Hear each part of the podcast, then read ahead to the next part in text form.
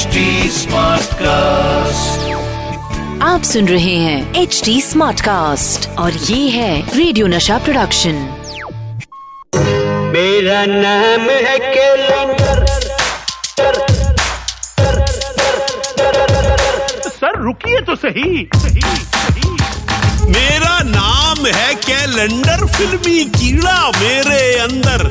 किसी डेट पे मैं रुक जाऊँ, फ़िल्मों के किस्से सुनाऊं। पप्पू पे कुंज बिहारी जरवन मैं बन जाऊँ। महाराज, गाना कैसा चल रहा है? अच्छा है? तो फिर और लो फ़िल्म कैसे बनी, उसमें डायलॉग कैसे आए? एक्टिंग किसने की? कितने पैसे कमाए म्यूज़िक हुआ हिट या फ़िल्म गई पिट फ़िल्मों की अंदर की बातें। कौन बतलाए रे? पर्दे के आगे या पीछे जो भी हुआ हो। कैलेंडर गर्ल्स वॉइस तो बड़ी सेक्सी है रे। Once more once more okay पर्दे के आगे या पीछे जो भी हुआ हो। Yeah, baby. Oh, baby, you will only know Oh, hi.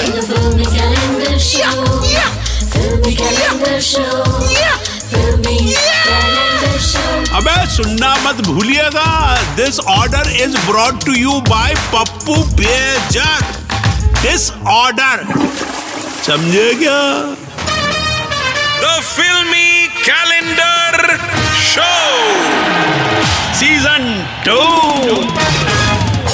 दीवाना हुआ बादल, सावन की घटा छाई।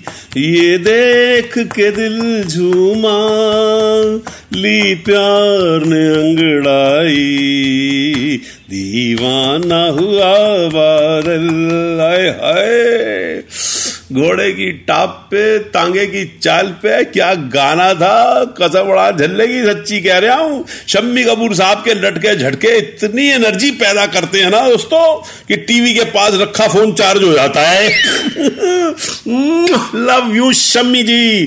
तो हम पूछते अपने जादुई कैलेंडर से क्या भैया, राजा, किस तारीख का बजाएगा बाजा? यानी किस तारीख का इतिहास हम पढ़ेंगे भैया? निकाल कोई तारीख?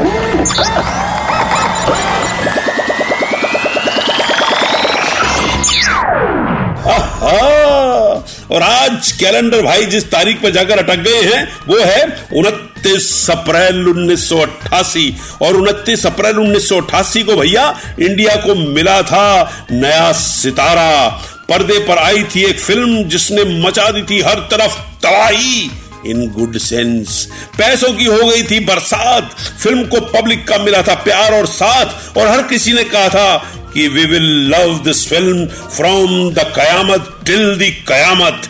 यानी कयामत से कयामत तक। मैं दुनिया की हर मुसीबत का सामना करने के लिए तैयार हूँ। बस एक तुम्हारा साथ चाहिए। अकेले हैं तो क्या गम है? अगर हम किसी के लिए दीवाने हो गए तो ये कोई ज़रूरी तो नहीं कि वो भी हमारे लिए दीवाना हो जाए। ऐ मेरे हम सफ़र एक अगर हम प्यास से भी मरते हो तो भी तुम्हारे घर से दो बूंद पानी पीना हमें मंजूर नहीं है। पापा कहते हैं बड़ा नाम करेगा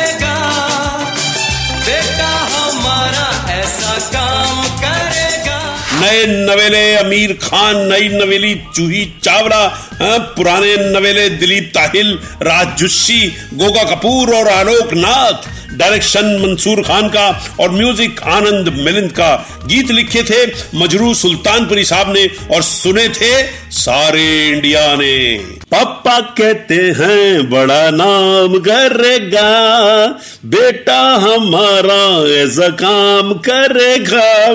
भैया, सबके पापा यही कहते हैं कि बेटा बड़ा नाम करेगा। ये बात हो रहा है कि बड़ा नाम करने के चक्कर में अक्सर पापा को प्रिंसिपल साहब बुला के बोलते हैं कि, बेटा, नाम की ये गलती आपने सोच समझ के की है? या हो गई है? दोस्तों, आमिर खान को पर्दे का नया स्टार बना देने वाली ये फ़िल्म यूँ ही पर्दे पे नहीं आई। असल में इसे बनाने वाले थे लेजेंडरी डायरेक्टर नासिर हुसैन साहब। वो तो शायद शम्मी जी को हीरो ले लेते, मगर हुआ यूँ कि उनकी हो गई तबीयत खराब और फ़िल्म आ गई उनके बेटे मंसूर खान के पास। मंसूर साहब ने स्क्रिप्ट को थोड़ा नया लुक दिया, क्योंकि जमाना बदल रहा था और फ़िल्म में आमिर खान को लिया गया, जो कि उनके ही रिश्तेदार थे। आमिर ने इसके लिए बहुत मेहनत की, खुद इसका प्रचार किया, यहाँ तक कि जूही चावला का ऑडिशन भी खुद लिया। दोस्तों, आप लोग नहीं जानते होंगे, मगर आमिर खान ने हीरो बनने से पहले एज एन असिस्टेंट डायरेक्टर भी काम किया है। और कयामत से कयामत तक में असिस्टेंट राइटर भी रहे हैं। दोस्तों, इस फ़िल्म का प्रचार बड़े ही अनोखे तरीके से किया गया था। इसके प्रमोशन के लिए जो बैनर्स और पोस्टर लगाए गए, उसमें ना कोई फ़ोटो थी, ना कोई नाम, बस एक लाइन थी। क्या आप जानते हैं, आमिर खान कौन है?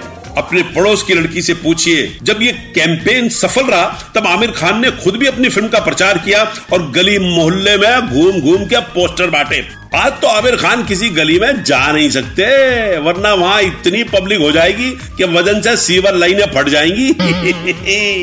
आमिर खान को इंडिया का सुपरस्टार बना देने वाली ये फ़िल्म जानी जाती है अपनी एक्टिंग और म्यूज़िक के लिए। वैसे इस फ़िल्म को नासिर हुसैन साहब बना रहे थे इसलिए उन्होंने इस फ़िल्म के लिए अपने पसंदीदा music director R D Burman को लिया था। मगर नासिर साहब की तबीयत खराब हो जाने की वजह से मंसूर खान साहब ने फ़िल्म के डायरेक्शन का जिम्मा लिया। मंसूर चाहते थे कि म्यूज़िक में कुछ नया फ्लेवर हो, मगर वो बर्मन साहब को तो कह नहीं सकते थे कि ये नहीं, वो करो। इसीलिए उन्होंने नए म्यूज़िक पेयर आनंद मिलिंद को फ़िल्म में जगह दी। बस, फिर तो आनंद मिलिंद का सिक्का इंडस्ट्री में जम गया। आनंद ही आनंद हो गया, आनंद मिलिंद के लिए। फ़िल्म ने सफलता के रिकॉर्ड तोड़ दिए। 11 नॉमिनेशंस में से आठ में अवार्ड लिया भैया। Best film best debut male best debut female best music best lyrics best cinematography best screenplay best male playback और तो और दो नेशनल अवार्ड भी जीते। पहली फ़िल्म में आमिर खान ने इतने अवार्ड जीत लिए हैं शायद इसीलिए अब वो अवार्ड नहीं लेते हैं और शायद कयामत तक लेंगे भी नहीं।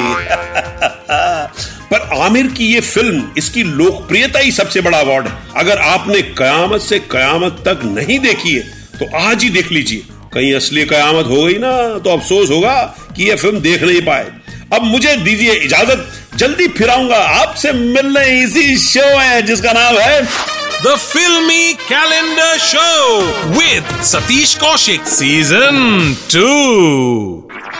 आप सुन रहे हैं एच डी स्मार्ट कास्ट और ये था रेडियो नशा प्रोडक्शन एच स्मार्ट Smartcast.